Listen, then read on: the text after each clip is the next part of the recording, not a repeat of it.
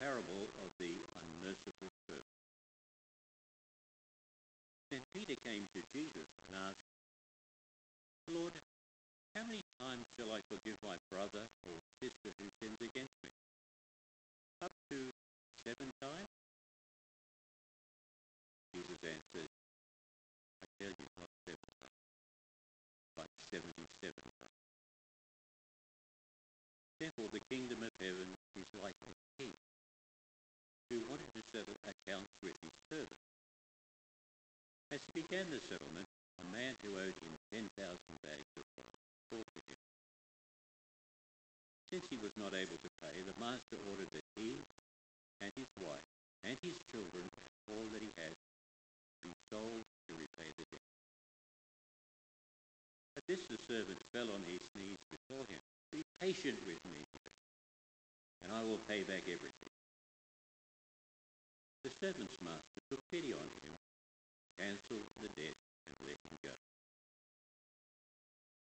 But when that servant went out, he found one of his fellow servants who owed him a hundred silver coins. He grabbed him and began to choke him. Pay back what you owe me, he demanded. His fellow servant fell to his knees and begged him, Be patient with me, and I will pay it back. He went off and had the man thrown into prison until he could pay the debt. When the other servants saw what happened, they were out and went and told their master everything that had happened. Then the master called the servant in. You wicked servant, he said. I cancelled all that debt of yours because you begged me to. Shouldn't you have had mercy on fellow servant just as I had on you? In anger, his master handed him over to the jailers to be tortured until he should pay back all he owed. This is how my heavenly Father will treat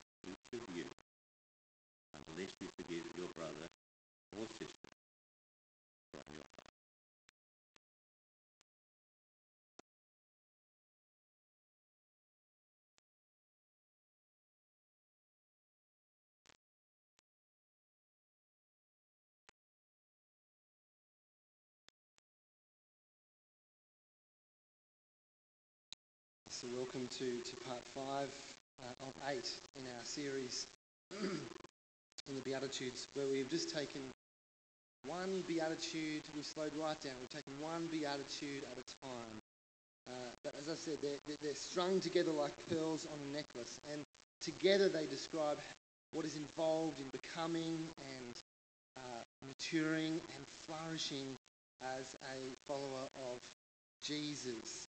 And so far we've had blessed are the poor in spirit, for theirs is the kingdom of heaven. Blessed are those who mourn, for they will be comforted. Blessed are those, blessed are the meek, they will inherit the earth. Blessed are those who hunger and thirst for righteousness, for they will be filled. And today we're looking at the fifth beatitude, blessed are the merciful, they will be shown mercy. I used to play a game called Mercy when I was a teenager. It was very sophisticated. It involved squeezing someone's hand as hard as you could, and they yours, right? Until someone relented and pleaded for mercy.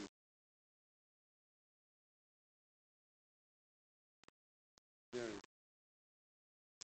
Bears little resemblance to the mercy that Jesus speaks of here. In the Bible, and by definition, mercy is something given to those who have not earned it or do not deserve it. It has to do with one, showing compassion, and two, freely forgiving.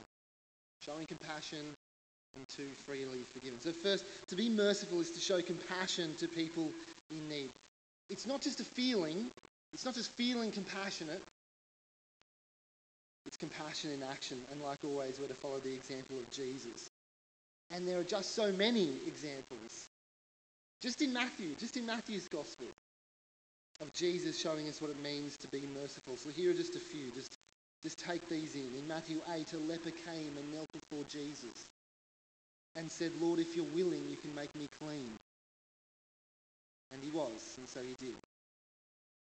In Matthew 9, as he was travelling from town to town, he had compassion on the people, on the crowds, because they were harassed and helpless like sheep without a shepherd. And so he proclaims the good news of the kingdom to them and heals all the diseases and sicknesses. Then in Matthew 15, a Canaanite woman came to him and cried, Lord, son of David, have mercy on me. My daughter is demon possessed and suffering terribly. And so he does, he, he heals the daughter. Also in Matthew 15, as the crowds continue to, to follow him, Jesus says, said to his disciples, Look, I have compassion for these people. I have compassion for these people. They've already been with me for three days and have nothing to eat. And I don't want to send them home because they might collapse on the way home.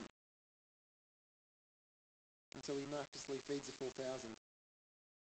In Matthew 17, a desperate father kneels before Jesus and asks, Lord, have mercy on my son. And the seizures and the suffering terrible. He often falls into the fire or into the water. And so Jesus does, he heals him. And then in Matthew 22, blind men sitting by the roadside, they shout out once again, Lord, Son of David, have mercy on us. And we're told that Jesus had compassion on them.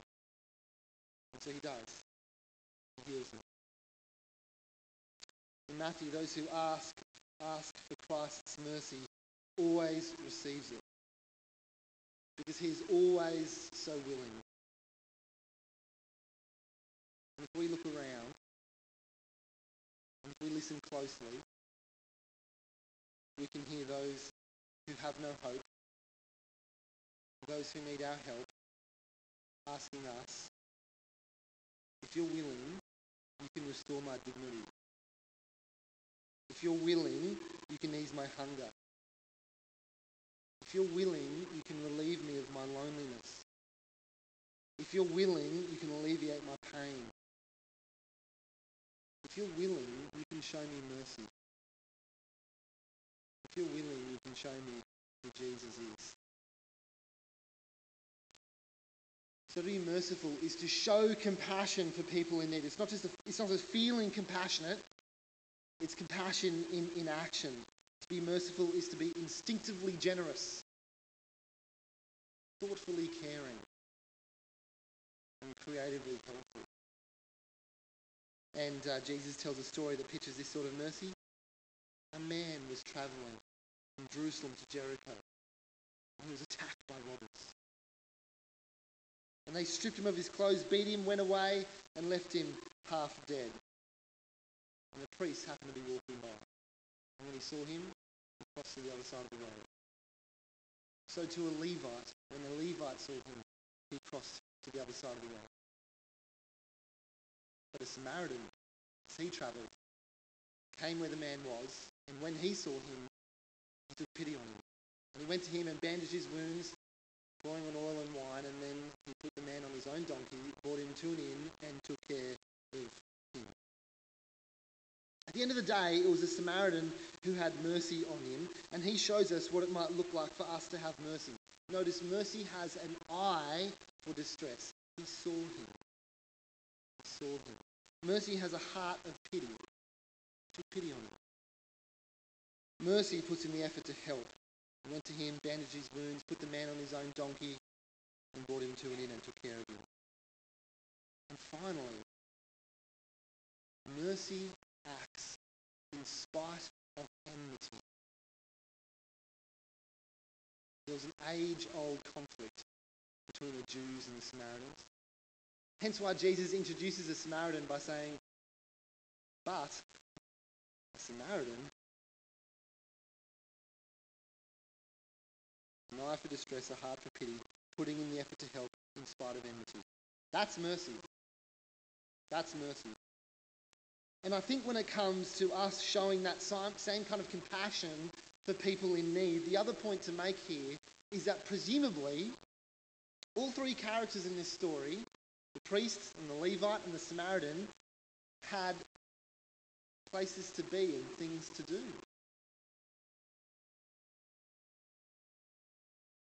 And yet the Samaritan was the only one who was willing to be delayed, willing to take a detour in order to show compassion.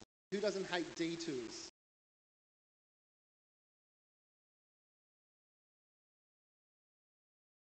Because although we too have places to be and things to do, showing compassion would probably mean we're going to have to take them.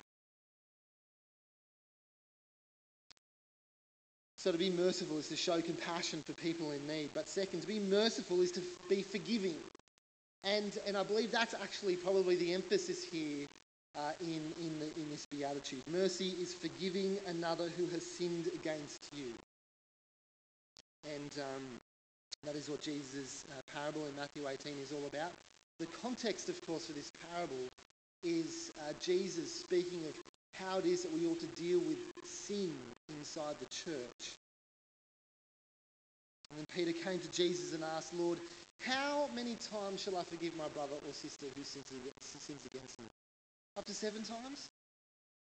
And Jesus answered, I tell you, not seven times, but 77 times. Now, his point is not that he is to withhold forgiveness after the 78th offence.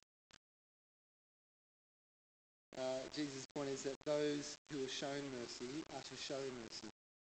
Or the forgiven forgive. Forgiven people forgive. And then he tells this parable to illustrate and develop his point. And the first scene begins that the kingdom of heaven is like a king who wanted to settle accounts with his servants. So, in case you're wondering, the king here represents God, and the servants his people, and settling accounts, a natural metaphor for, for judgment. And there was a man who owed the king 10,000 bags of gold, or 10,000 talents. Now, a talent was the highest known unit of currency in the Roman Empire. And 10,000 was the highest number for which uh, Greek had a particular word for. The word is myrios. It's where we get our word myriad from. It was often used to express an incalculable number. So here, a zillion talents. But if you were to try and do the maths, a talent was worth about 20 years of one's labour. And so one would have to work approximately 200,000 years to, to repay the debt that we're talking about here. You thought you had debt. So since he was not able to pay, he and his family were sold into slavery. That's how people would get themselves out of debt. But it's pretty clear that um, he's never going to be able to repay it. And at this, the servant fell on his knees before him. Be patient with me, he begged, and I'll pay back everything. But it's an empty promise, isn't it? So in verse 27, the servant's master took pity on him, cancel the debt, and let him go. Not only does the king forgive his debt, but presumably he's going to personally absorb it. Remind you of anyone? And so what does the servant do? He goes out, finds one of his fellow servants who owed him a hundred silver coins, grabbed him, began to choke him, demanding, pay back what you owe me. A coin or, a, or a denarius was a, was a single day's worth of labour. And so he's seeking to be paid back something like four months' worth of wages, which is not nothing. It's not nothing except when you compare it to what he had owed their king. And with almost the exact same words, the first servant had used only moments earlier. His fellow servant fell to his knees and begged him, Be patient with me, and I'll pay back.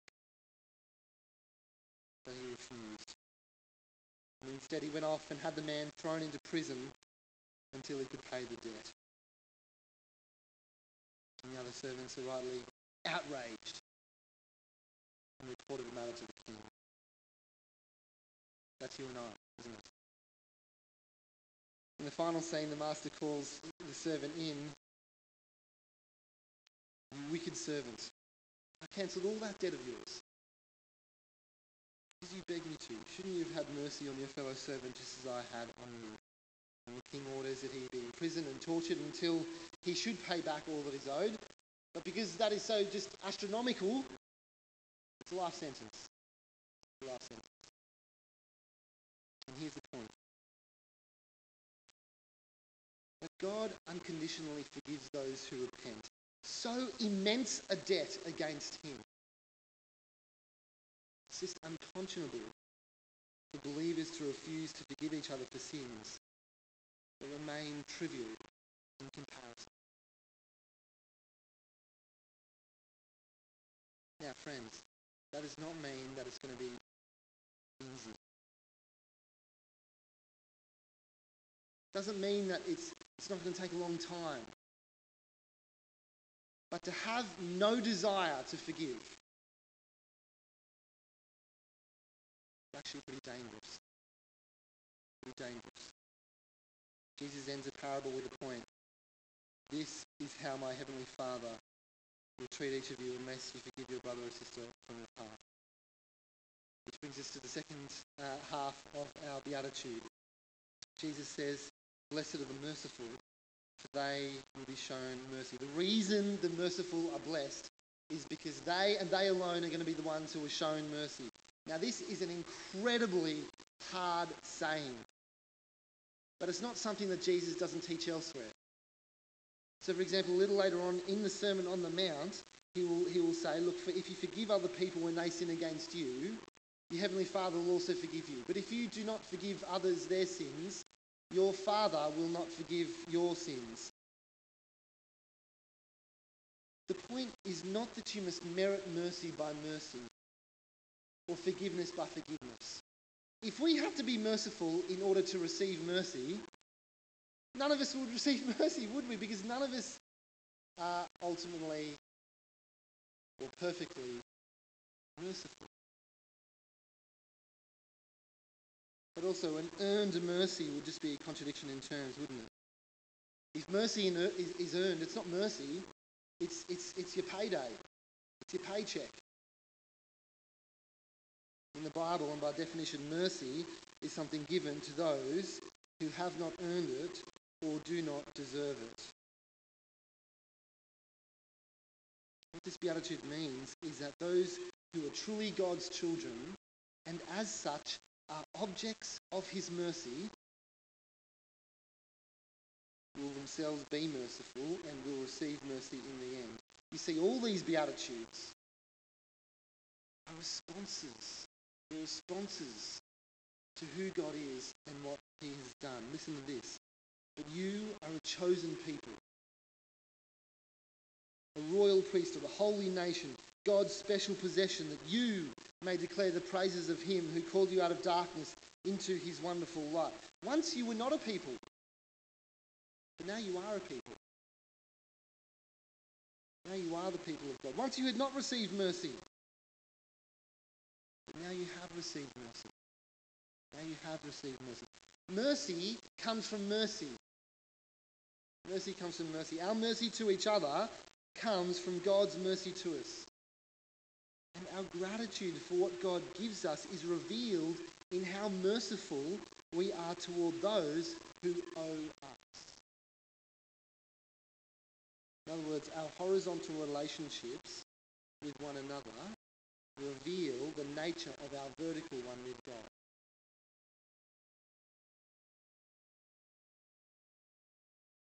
John Stott writes, Nothing moves us to forgive like the knowledge that we ourselves have been forgiven. And nothing proves more clearly that we have been forgiven than our own readiness to forgive. Ultimately, friends, we, we can and are to be merciful because Jesus was and is merciful with us. Those who are shown mercy are to show mercy. For forgiven people forgive.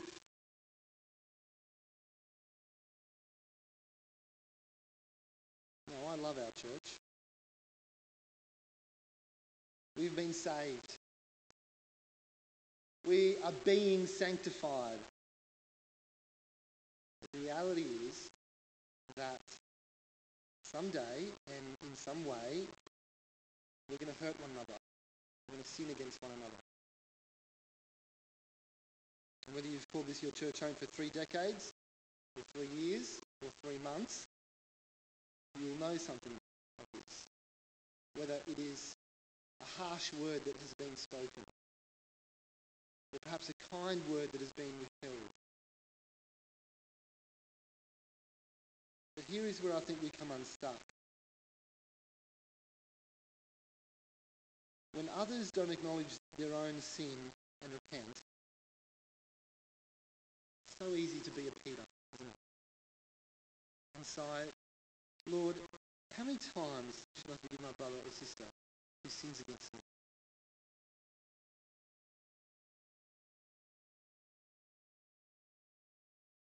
So as you reflect upon that person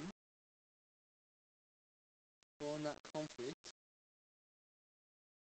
I want you to hear the advice of the fellow who wrote Amazing Grace, John Newton. Listen to this. The Lord loves him, bears with him. Therefore, you must not despise him or treat him harshly. The Lord bears with you likewise and expects that you should show tenderness to others from a sense of the much forgiveness you need yourself. In a little while, you will meet in heaven.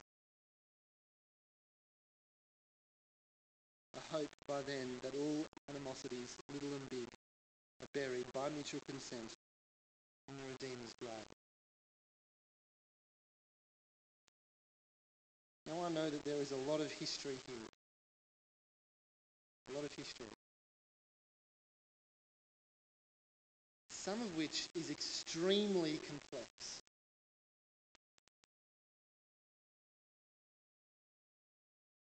But are there brothers and sisters whom you have not forgiven? Yes, there must be repentance. But if that is not forthcoming, it doesn't mean we're to be merciless. Think of your family too. Are there family members from whom you are withholding forgiveness? Counselors testify that unwillingness to forgive someone lies deep at the heart of all kinds of personal problems. Jesus says, Blessed are the merciful, for they'll be shown mercy. And my prayer is it will become increasingly characterized by this mercy that God has first shown to us in Christ and that he promises to show us on the last day.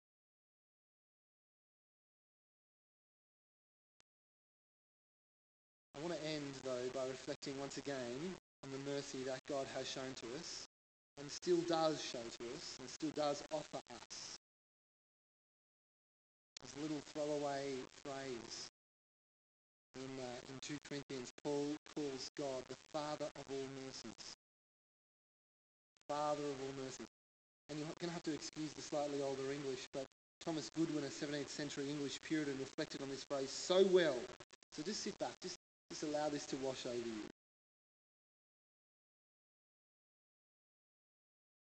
God has a multitude of all kinds of mercies. As our hearts and the devil are the father of a variety of sins, so God is a father of a variety of mercies. There is no sin or misery, but God has a mercy for it. He's a multitude of mercies of every kind. As there are a variety of miseries which the creature is subject subject to, he has so he has in himself a shop, a treasury of all sorts of mercies, divided into several promises in the scripture, which are but so many boxes of this treasure. If your heart be hard, his mercies are tender. If your heart be dead, his mercy, he has mercy to liven it. If you be sick, he has mercy to heal you. If you be sinful, he has mercies to sanctify and cleanse you. Large and as various as our wants, so large and various are his mercies. So we may come boldly to find grace and mercy to help us in the time of need, mercy for every need. All the mercies are in his own heart. He is transplanted into several beds in the garden of his promises, where they grow. And he has abundance of variety of them, suited to all the variety of the diseases soul.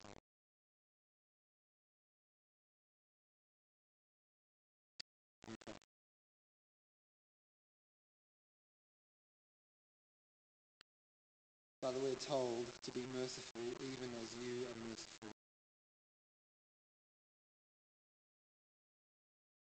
You are described as rich in mercy, or full of mercy, or as the Father of mercies. And in your great mercy, you have not treated us as our sins deserve, but have given us that which we have not earned and that which we do not deserve. Our mercy to each other comes from this your mercy to us. So in this, may our horizontal relationships with one another reflect the nature of our vertical one with you. We pray this in Jesus' name.